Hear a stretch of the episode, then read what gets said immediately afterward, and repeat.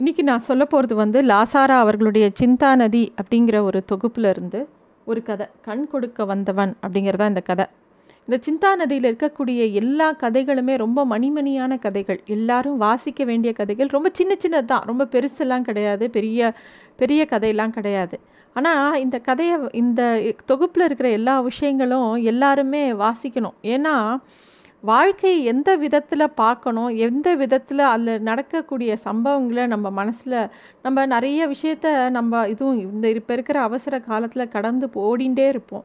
நின்று நிதானமாக யோசித்து இந்த மாதிரி நம்மளால் சில சம்பவங்களை கோர்க்க முடியுமா? அப்படின்னு பார்க்குறதே ஒரு சிறந்த பயிற்சியாக இருக்கும்னு நான் நினைக்கிறேன். இந்த கண் கொடுக்க வந்தவன் அப்படி தான் இந்த கதை எப்படி ஆரம்பிக்கிறது அப்படின்னா லாசாரா அவர்களுக்கு ஒரு அஞ்சாறு வருஷமாக என்ன ஆகுதுன்னா கண்ணில் வந்து சதை அந்த கேட்ராக்ட்னு சொல்லுவோம் இல்லையா அது வ வருது. ரெண்டு கண்லேயும் வருது.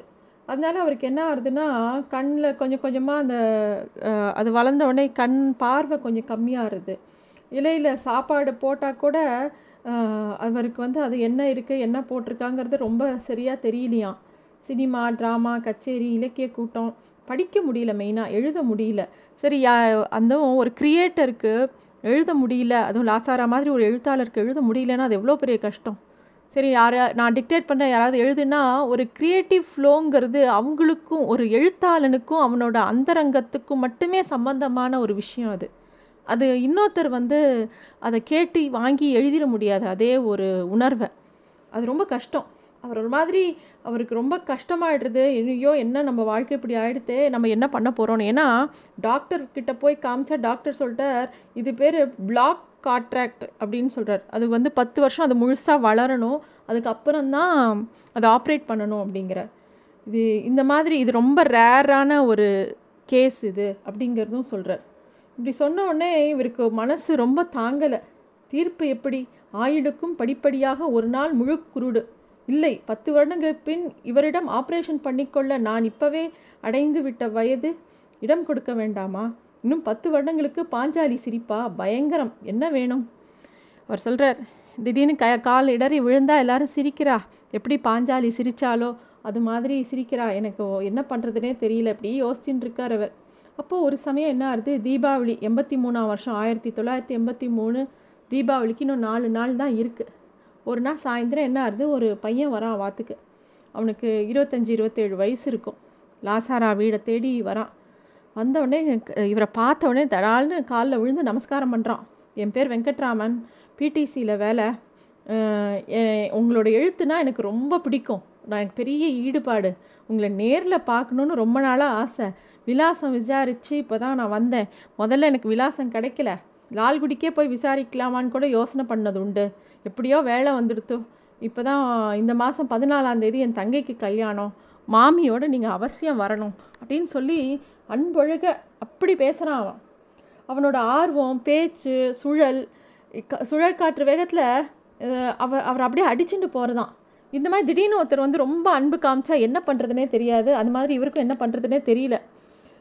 அவர் வந்து பே அவர் ரெகுலராக அந்த பையன் வர ஆரம்பிக்கிறான். பல முறை வரான் வாத்துக்கு உங்ககிட்ட பேசின்னு இருக்கிறது உங்ககிட்ட பே நிறைய விஷயங்கள் பேசும்போது என் மனசில் இருக்கிற பல குழப்பங்களுக்கு தீர்வு கிடைக்கிறது என் மனசு அமைதியாக இருக்குன்னு அந்த பையன் சொல்கிறான் அவன் இவ்வளோ அன்பாக இருக்கான் இப்படி ஒருத்தன் வந்து அவன் தங்க கல்யாணத்துக்கு கூப்பிடும்போது போகாமல் இருக்க முடியுமா? இவரும் கிளம்பி போகிறார் அவனோட தங்க கல்யாணத்துக்கு போய் போனால் இவருக்கு பெரிய மரியாதை பண்ணுறான் அந்த பையன். இவருக்கு வேஷ்டி அங்கே எல்லாம் கொடுத்து இவரை ரொம்ப மரியாதை பண்ணி எல்லாம் பண்ணுறான் அதை ஒட்டி விசாரிச்சும்போது அங்கே வந்து அவனோட தந்தையை பார்க்குற அந்த வெங்கட்ராமனோட தந்தையை பார்க்கும்போது அவர் ரொம்ப பெரிய கண்ணாடி ஒன்று போட்டுருக்கார் அதை பற்றி விசாரிக்கும் போது நான் கான்ட்ராக்ட் ஆப்ரேஷன் பண்ணிட்டேன் அப்படின்னு அவரும் சொன்னார்.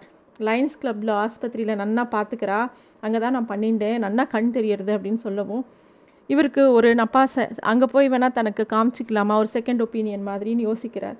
இந்த கல்யாண சந்தடிலாம் ஓஞ்சப்புறம் வெங்கட்ராமன்ட்ட ஒரு நாள் சமயம் வந்திருக்கும் போது சொல்கிறார் அதுக்கு என்ன தாராளமாக ரொம்ப சந்தோஷம். என் சந்தோஷம் நான் பண்ணித்தரேன் அப்படின்னு சொல்லி அம்பத்தூர் எங்கேயோ இருக்குது அந்த ஆஸ்பத்திரி வந்து டி நகரில் இருக்குது இந்த பையன் வந்து ஒரு கொஞ்சம் கூட கஷ்டம் கவலைப்படாமல் இவரை வந்து லாசார் அவர்களை எந்த கஷ்டமும் கொடுக்காம அஞ்சாறு முறை வீட்டுக்கு வந்து இவரை அழைச்சின்னு போய் டாக்டர்கிட்ட காமிச்சு அதுக்கு என்ன வைத்தியமோ அத்தனையும் பண்ணி எல்லாம் பண்ணுறான் அவன் லாசாரா அவர்களுக்கு பிள்ளைகள்லாம் இருந்தால் கூட இந்த பையன்தான் வந்து எல்லா விஷயத்தையும் இழுத்து போட்டுன்னு செய்கிறான் அப்போ அவரோட லாசார் அவரோட மூத்த பிள்ளையே சொன்னாராம் நியாயமாக நாங்கள் செய்ய வேண்டியதை வெங்கட்ராமனே செய்கிறான் அப்படின்னு ஒரு நாள் சொல்லி சொல்லி கமெண்ட் பண்ணுறாராம் திடீர்னு ஒரு நாள் டிசம்பர் பதினாறு காத்தால ஆப்ரேஷன் டேபிளில் லாசார் அவர்கள் படுத்திருக்கா ஆப்ரேஷன் செலவு பூரா நான் தான் கொடுப்பேன்னு பிடிவாதமாக அந்த வெங்கட்ராமன் சொல்கிறாராம் அப்புறம் லாசார் அவர்கள் அதெல்லாம் கூடாது நான் பார்த்துக்கிறேன் நீ அதெல்லாம் பண்ண வேணாம் இவ்வளோ தூரம் நீ எனக்கு பண்ணுறியே அப்படின்லாம் சொல்லி அவனை சமாதானம் படுத்துகிறா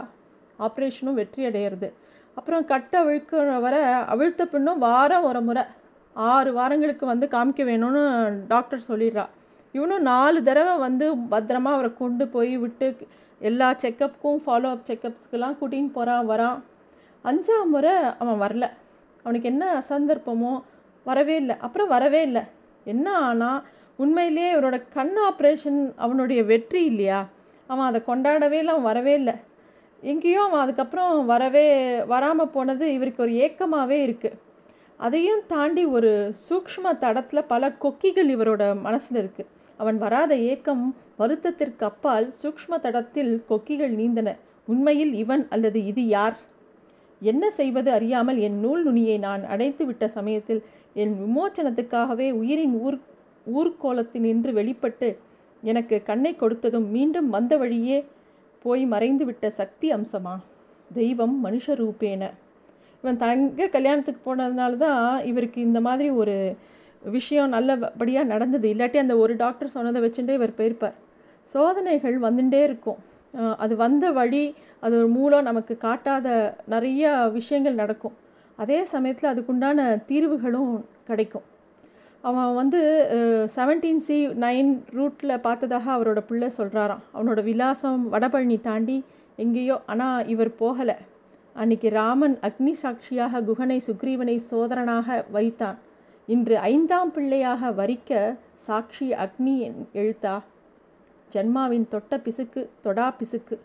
மறுக்கண் ஆப்ரேஷனுக்கு காத்திருக்கிறது. அப்போ வருவாயா? அல்லது இன்னொரு வெங்கட்ராமனா? சிந்தா நதியில் குமிழிகள் தோன்றுகின்றன. சேர்கின்றன பிரிகின்றன மூழ்கின்றன மறைகின்றன.